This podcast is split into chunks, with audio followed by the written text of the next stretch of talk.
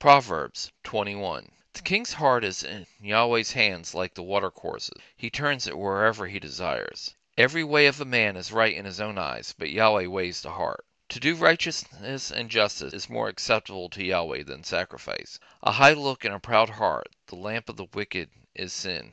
The plans of the diligent surely lead to profit, and every one who is hasty surely rushes to poverty. Getting treasure by a lying tongue is a fleeting, vapor for those who seek death. The violence of the wicked will drive them away, because they refuse to do what is right.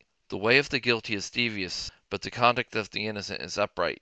It is better to dwell in the corner of the house top than to share a house with a contentious woman. The soul of the wicked desires his mercy finds his neighbor finds no mercy in his eyes. When the mocker is punished, the simple gains wisdom. When the wise is instructed, he receives knowledge. The righteous one considers the house of the wicked, and brings the wicked to ruin. Whoever stops his ears at the cry of the poor, he will also cry out, but shall not be heard.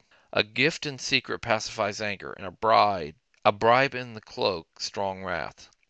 It is joy to the righteous to do justice, but is destruction to the workers of iniquity. The man who wanders out of the way of understanding shall rest in the assembly of departed spirits. He who loves pleasure will be a poor man. He who loves wine and oil won't be rich. The wicked is a ransom for the righteous, the treacherous for the upright. It is better to dwell in a desert land than with a contentious and fretful woman. There is precious treasure and oil in the dwelling of the wise, but a foolish man swallows it up.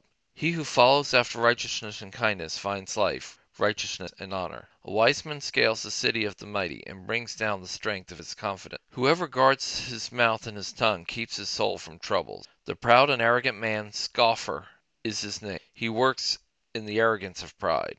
The desire of the sluggard kills him, for his hand refuses to labor. There are those who uh, covet greedily all day long, but the righteous give and don't withhold.